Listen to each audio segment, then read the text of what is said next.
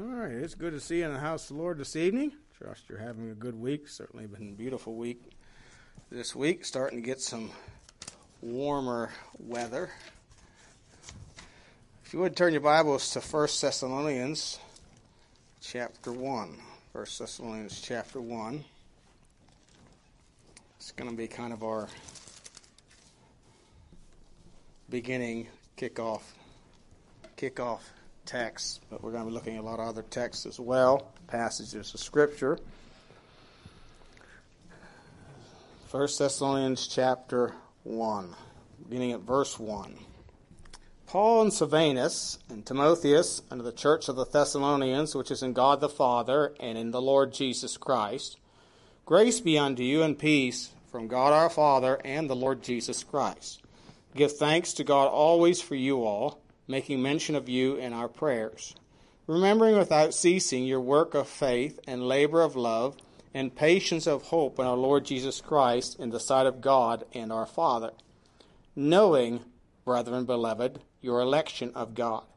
For our gospel came not unto you in word only, but also in power and in the Holy Ghost and much assurance, as you know what manner of men we were among you for your sake and ye became followers of us and of the Lord, having received the word in much affliction, with joy of the Holy Ghost, so that you were ensamples to all that believe in Macedonia and Achaia. I'll drop over to chapter 2 and verse 10. It says, Ye are witnesses, and God also, how holily and justly and unblameably we behaved ourselves among you that believe as ye know, how we exhorted and comforted and charged every one of you, as a father doth his children, that ye would walk worthy of God, who hath called you unto his kingdom and glory.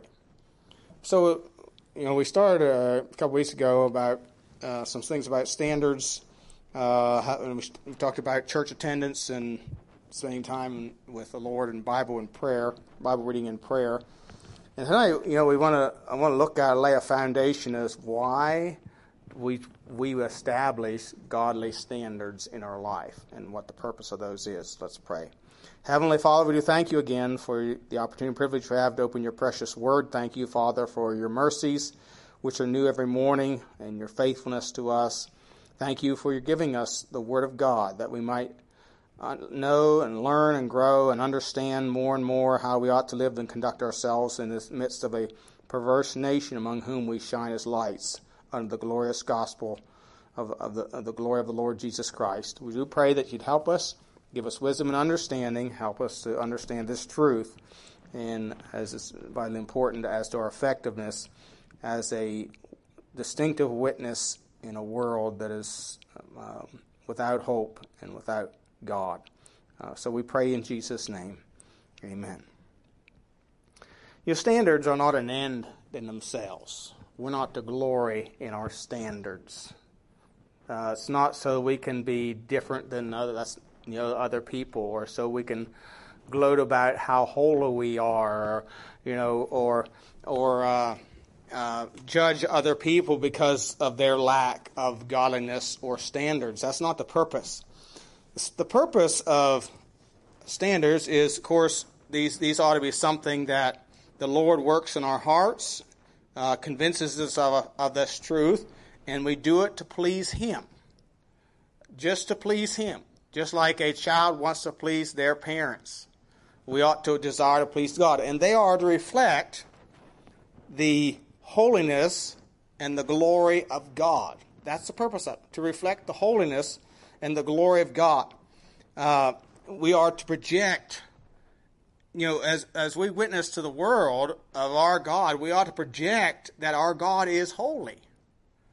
Um, it, ought to show our reverence for Him. It's not, we ought not to have standards because of what they do out there, but because of what the Word of God says and what God desires of us.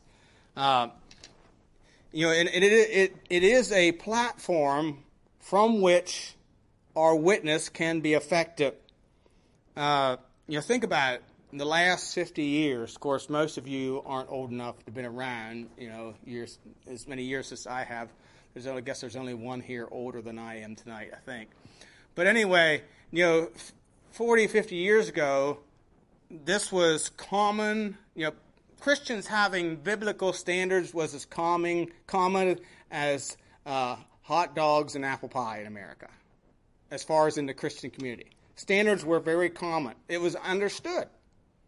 But, you know, in the last, you know, 40 years or so, uh, yeah, anyway, maybe more than that, you know, there's been a shift away with the, with the influence of the seeker-friendly churches and the contemporary church movement, and now we have the emergent church movement and all this. And you, know, you can be you can be quote politically conservative and spiritually liberal.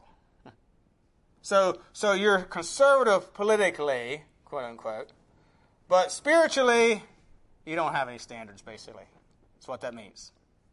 You just live like the world you know, you can social drink with the world, wear the world's clothes. You know, don't you're dressed. There isn't any distinction in the way you dress, whether it's men or women. You know, there are Bible standards for men and women. If you didn't, if you didn't realize that there are, you know, we ought to be covered from the neck to the knee. Uh, that's a biblical standard, generally speaking. Uh, and, and, you know, so you know, but but you know, standards of morality have gotten thrown out the window. Um, and I, and I believe, I believe, it's, it's my opinion that as the church goes, so goes the world. So goes the world. And, and we as churches in America have lost the respect of the world. Then why do you think that is? I believe it's because Christians generally do not live out the glory of God. And, I think we're going to see that here. Uh, that's, that's what, you know, that's what Paul says here to these Thessalonians. Now, these Thessalonians were, this church was birthed under affliction. There was a persecution. You know, this is one of those cities where Paul preached the gospel and then had to flee. He fled from there to Berea and then Berea and other places. So there was, there was affliction and persecution from the very beginning. And yet, he, he tells them that, that from them, they were ensamples, verse 7, to all that believe in Macedonia and Achaia. And then in chapter 2, verse 10, ye are witnesses in God also how holily and justly and unblameably we behaved ourselves among you that believe. And he, of course, he says, and we exhorted and comforted and charged every one of you as a father does his children, that you would walk worthy of God, who hath called you unto his kingdom and glory in Ephesians, when he wrote to the church at Ephesus, in Ephesians chapter 4, and verses 1 and 2, he tells them, I therefore, the prisoner of the Lord, beseech you that you would walk worthy of the vocation wherewith you are called, with all lowliness and meekness, with long suffering, forbearing one another in love, endeavoring to keep the unity of the Spirit in the bond of peace. So it, you need to endeavor to walk in the Spirit. And if we endeavor to walk in the Spirit, we're going to be sensitive and submissive to what God desires for every area of life. I was reading a Facebook on a Facebook page, someone here just recently, and and I can't remember the context exactly what what was said prior to that, but uh, one of the things was the question was, do you think God cares about what we wear? And the answer that was given is, no, God doesn't care what we wear. That's just not true from a biblical perspective. God does care what we wear. He does. And we probably won't see that tonight, but we will see it eventually. You know, God cares about every area of my life. And, you know, this is what we call real practical Christianity. Faith ought to affect your way you live. Otherwise, it's not biblical faith. You know, in Romans chapter, in the book of Romans, for example, in chapters 1 through 11, Paul talks about the great doctrines of the faith. And all people like to talk about the great doctrines of the faith. I remember we had a, a couple that came to our church for a while, and she was flabbergasted by all these scholarly preachers, new evangelical preachers. And she said she went to this, uh, I think it was a Christian Missionary Alliance church, and they had Dr. So and so in there for a week. And she said it was like he was up here, and it was just like, wow. But you know, the whole problem with a lot of those wows is it never gets down to real practical living.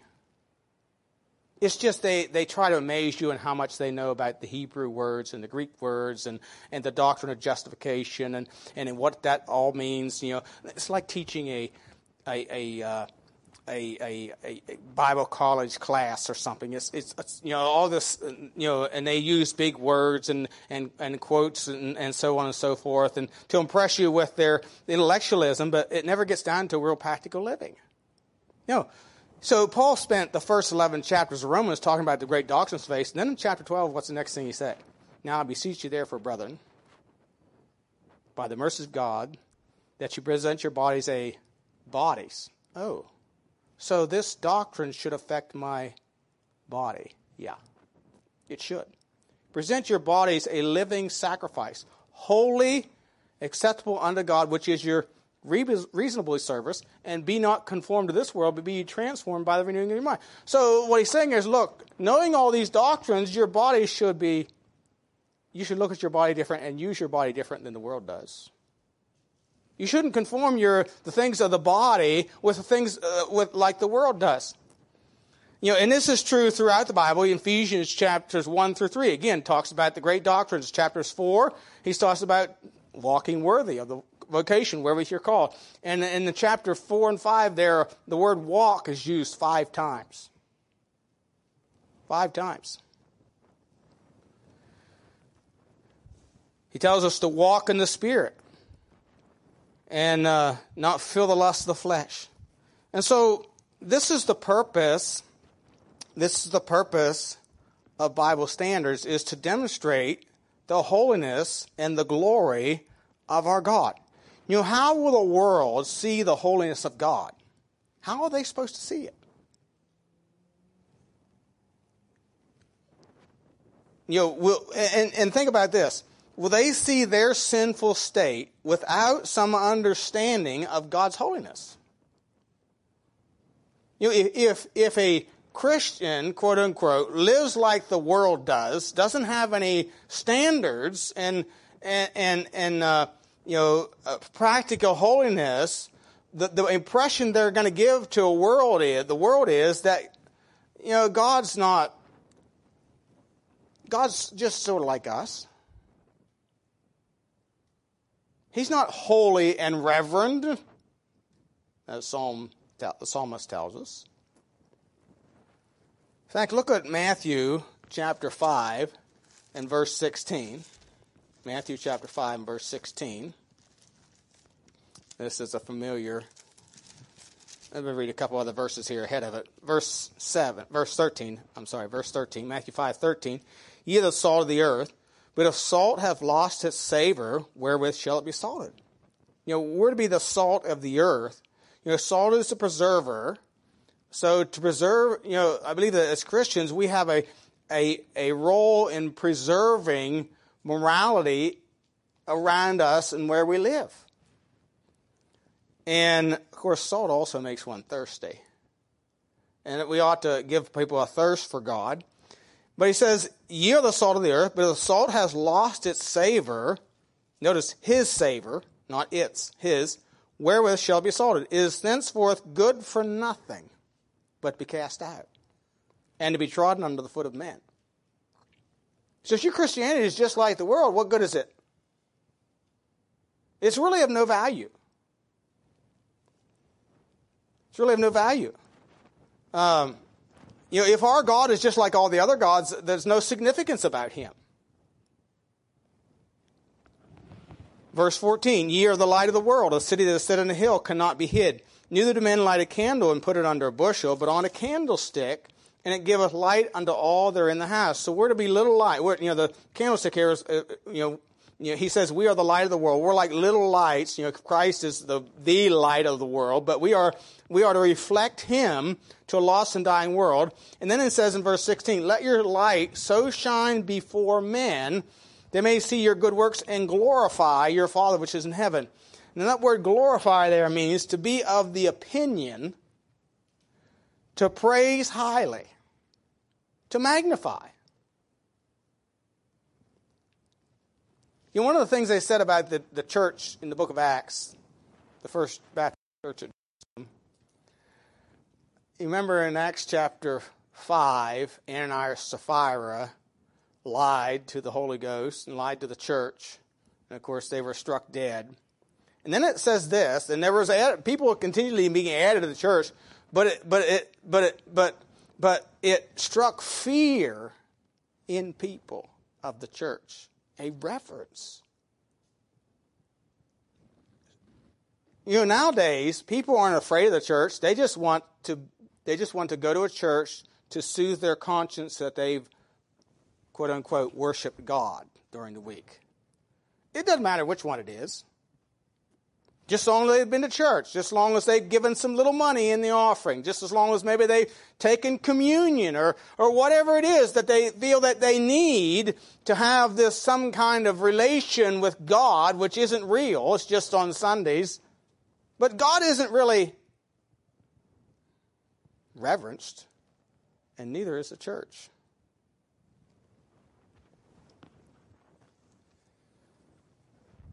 You know, it says here that they may glorify. In other words, to praise highly, to be of the opinion, to praise highly. You know, years ago, nobody would have thought or considered stealing from the church. But now, they do it all the time.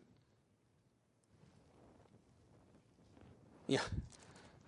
You know, people people drive around. You know, this this went on for this was a thing for a while and when we were living in Pennsylvania Every once in a while, we'd have somebody come driving by, or the car broke down down the road just over the hill, and they'd come with a few little kids that looked like they were needy, you know, and they wanted money. And I remember one particular case, they wanted some money, and they had these, I think, five kids and had this, you know, big sad story about something happened, catastrophe in their life, you know, and and and and so pastor tried to get them to. We would never give out money. We just say, "You stay for the service, and we'll sit down and talk about it." Well, you know, they, they really wanted the help, and and so on and so forth. Well, we didn't give them any money, so they they didn't stay. So we found out they hit two or three other churches within a an hour's radius of us, and you know some of them took up love offerings for him, and you know they probably got away with a couple thousand dollars on the, on a, on any given Sunday. It's stealing. And look at also at 1 Peter 2, 1 Peter 2 verses 11 and 12. 1 Peter 2 verses 11 and 12. I'm going to back up to verse 9 here also. It says, But you are a chosen generation. Paul's writing to the churches that are scattered abroad. Or, I'm sorry, Peter is writing to the churches scattered abroad. He says, You are a chosen generation, a royal priesthood. You know, how did the priests in the Old Testament dress? Did they look any different than the rest of the people? The Bible tells us they were to be dressed for glory and beauty. Glory and beauty. That's how they were dressed. You know, I think as Christians, we ought to, we ought to, we ought to dress modestly, of course, and, uh, which means, really means well ranged according to the scriptures. But, but we ought to be, ought to look kept, you know, uh, not haphazard, uh, like, I see the accident waiting to happen, uh, but having it together.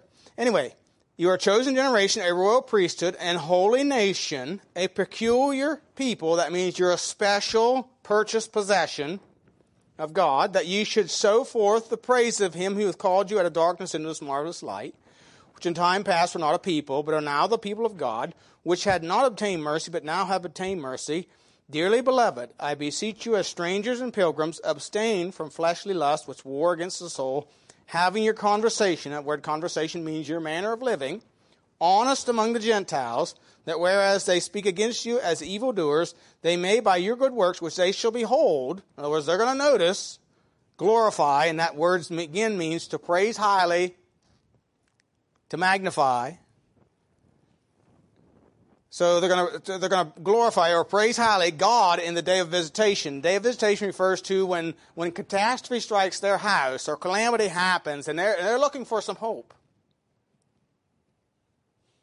They're looking for some answers to life's questions and life's problems. You know, we're to live in such a way. Notice it says, you know, this isn't just what we put on, what we wear, but also being honest. That's that's kind of a that's not near as common as it used to be. It's becoming rarer and rarer. Honesty.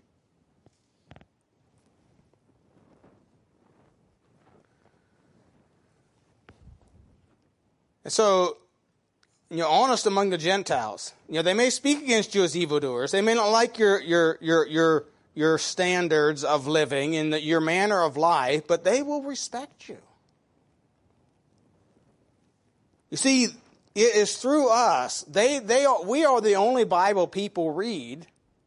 So it is through us that they're going to see that our God is a holy God.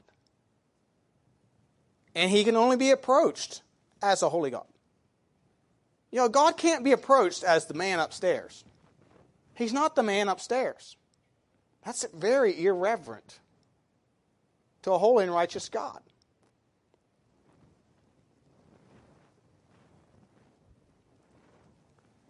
And we see this taught throughout the scripture. And basically, what I want to do tonight is look at a lot of verses. Uh, and we'll start in uh, 1 Corinthians chapter 6. 1 Corinthians chapter 6. And verses. And, and this, this caught my attention. There are two whats in this passage. Question. Verse 16, 1 Corinthians 6, 16, and 1 Corinthians 6, 19. Verse 16 says, What? Know ye not that he that which is joined to an harlot is one body? For two saith he shall be one flesh. But he that is joined in the Lord is one spirit. So he's, he's contrasting here, uh, you know, committing fornication and being a Christian. He said the two don't mix, like oil and water. He's contrasting it. And then he says, Flee fornication, verse 18. Every sin that a man doeth is without the body, but he that committeth fornication sitteth against his own body. What? Here's the what again. Okay, here's the contrast. Know ye not that your body is the temple of the Holy Ghost is in you, which you have of God, and you're not your own. For you are bought with a price, therefore glorify God in your body and in your spirit, which are God. So, so he said, as a Christian, fornication is out. It's, it's, it's of the world. It's not of God. The two don't mix.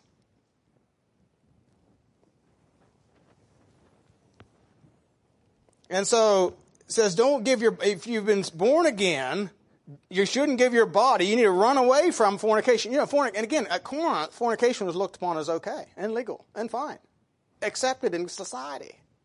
For the men to go to the, the, the pre, or the, the, the temples where there was open fornication. And that was accepted. But he says it isn't acceptable with God. It's not acceptable with God. It is a sin against God and a sin against your body. So, so he says you're to glorify, again, to do honor, to highly praise God before a lost and dying world.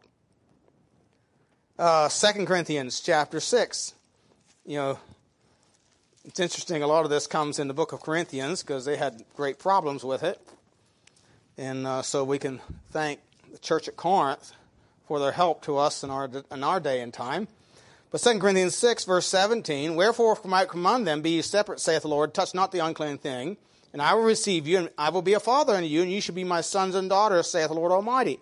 Having therefore these promises, dearly beloved, let us cleanse ourselves from all filthiness of the flesh and spirit, perfecting holiness. Now, the word perfecting here is, is, a, is a word that's describing an ongoing action.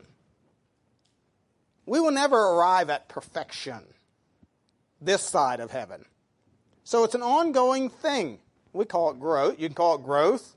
You can call it sanctification, progressive sanctification. All those things are the, same idea of perfecting holiness in the fear of God. Or you might say perfecting how to glorify God in your body, in your life. That's really the idea there. So God wants us to be perfecting that.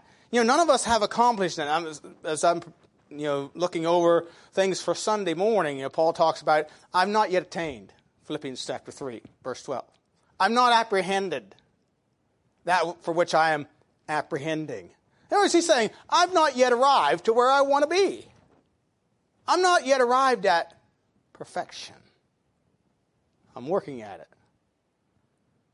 I'm continually yielding my life to the Lord and pr- trying to progress in that. And that's what he's saying here to the Corinthians. Uh, and so we ought to be perfecting, working to accomplish uh, these things in our lives. Uh, Ephesians chapter 1. Ephesians chapter 1. Again, you could, you could probably go through every epistle, every book in the New Testament, and you'd find these principles. Ephesians 1, verse 3. Blessed be the God and Father of our Lord Jesus Christ, who hath blessed us with all spiritual blessings in heavenly places in Christ, according as he hath chosen us in him before the foundation of the world, that we should be holy and without blemish before him in love. Having predestinated us unto the adoption of children by Jesus Christ to himself, according to the good pleasure of his will, to the praise of the glory of his grace, wherein he hath made us accepted in the beloved. So he's predetermined that we should be holy and without blame. Of course, that's speaking of our positional sanctification. We are made holy by the Lord at salvation. And, and, he, and it shows us to that. And it says we are to be to the praise of the glory of his grace. Know, after all, we've been accepted in the beloved. Look at 1 Timothy chapter 2. 1 Timothy 2. This is a passage that's often used preached from the preach dress standards, particularly for women, but the, the subject really is prayer. That's kind of the subject of this chapter. He starts out in verse 1. I exert, therefore, that first of all, supplication, prayers, intercessions, giving thanks be made for all men. And, and you know, for kings, for all that are in authority, that we lead a quiet and peaceable life in all godliness and honesty. For this is good and acceptable in the sight of God our Savior, who have all men to be saved and to come unto the knowledge of the truth.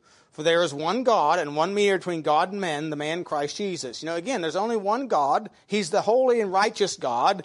And to, and to pervert that is to come up with another God. To, to, to throw off the holiness of God is to pervert or corrupt the image of God before a lost world. And that's what's the word, what's this, that is what contemporary Christianity is doing. They're corrupting the, the image and the glory of God. Kind of reminds me, I was reading a book today about uh, the disciples, and the author was giving a history of the Samaritans. And I thought, you know, that's just the same thing that the contemporary church is doing.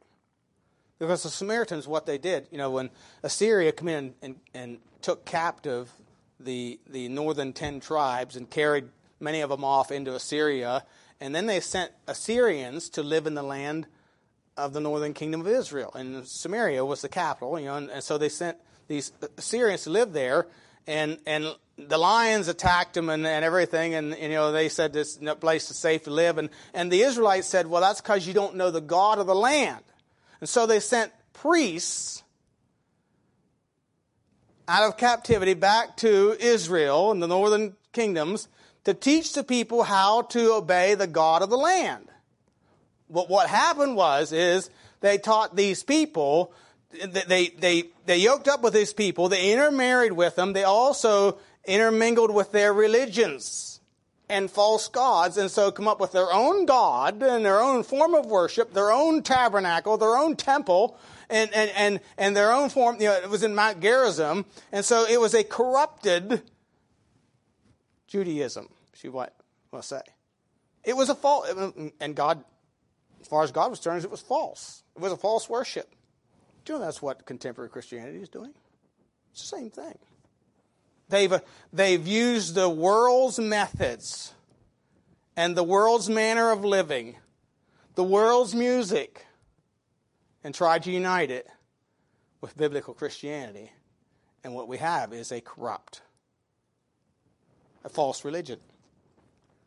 There's only one God, and one mediator between God and man, the man Christ Jesus, who gave himself a ransom for all to be testified in due time, whereunto I am ordained a preacher and apostle, verse 7, to speak the truth in Christ and lie not, to teach of the Gentiles in faith and verity. And here we go.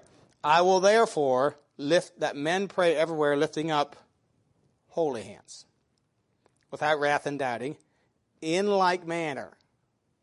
So he's going to tell the ladies how to lift up holy hands in prayer. In like manner, also that women adorn themselves in modest apparel with shamefacedness and sobriety, not with broidered hair or gold or pearls or costly array, that which becometh women professing godliness with good works. Now you might say, what does dress standards have to do with prayer? Well,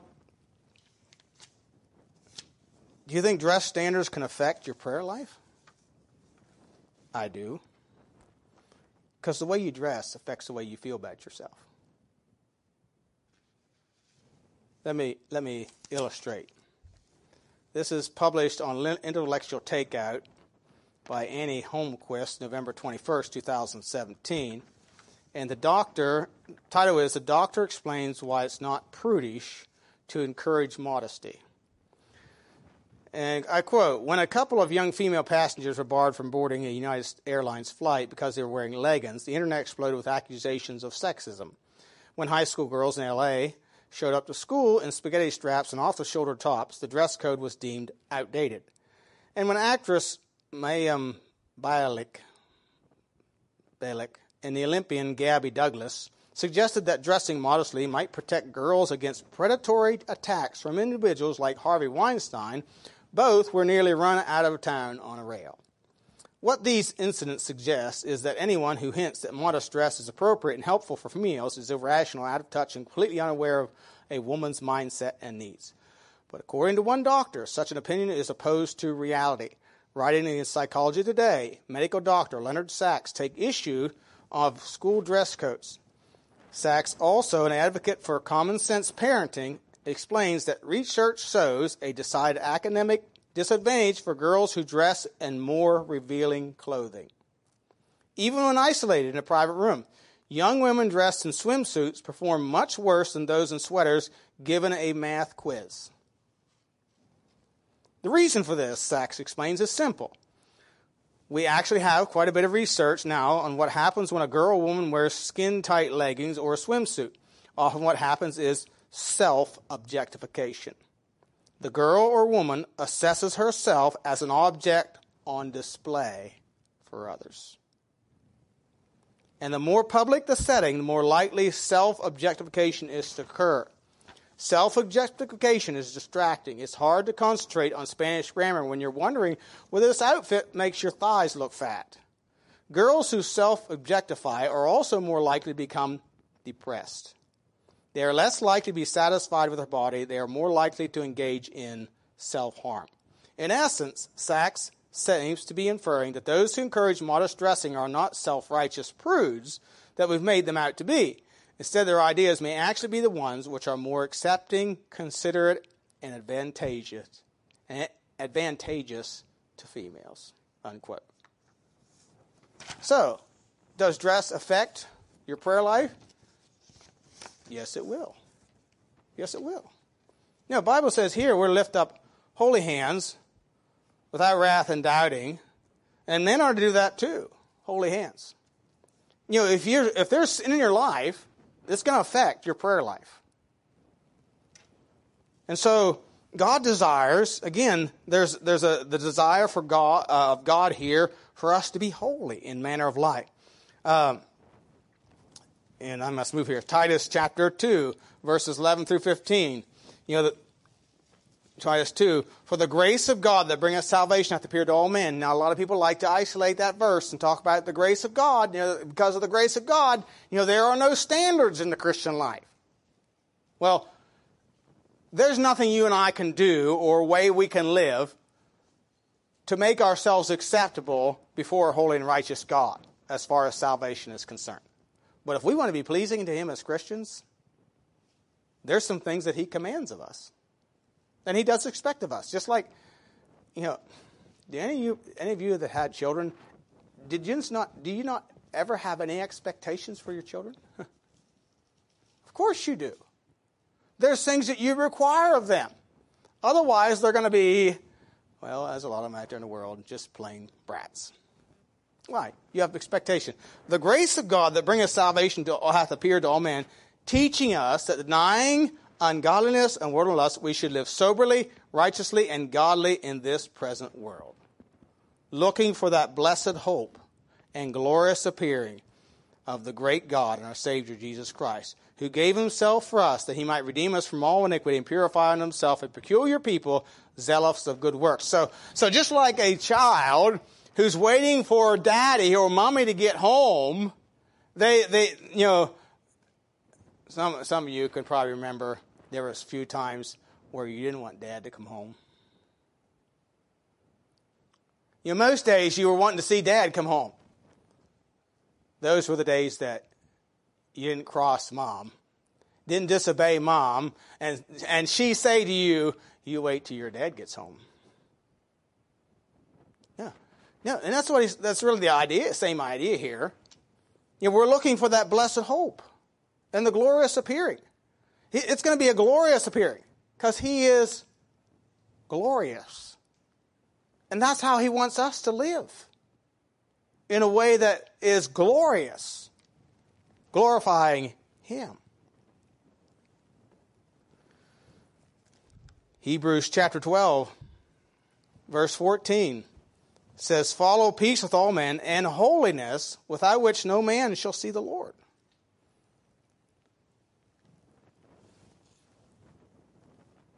You know, Psalm 119, verse 18 says this Open thou mine eyes, that I may behold wondrous things out of thy law. You know, to, to the Bible says here, if we're gonna, we're gonna, without holiness, no man shall see the Lord. It means to gaze with wide open eyes to see him as he really is, we have to be made holy by the Lord Jesus Christ. And to see God as he really is, to learn and grow and understand him, we have to uh, come to understand that he is a holy God and he expects us to walk. He desires of us to walk in holiness.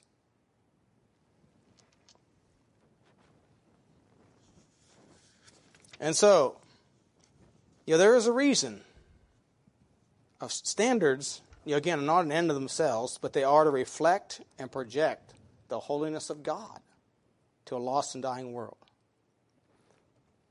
You know, what kind of image of God are we projecting to the world?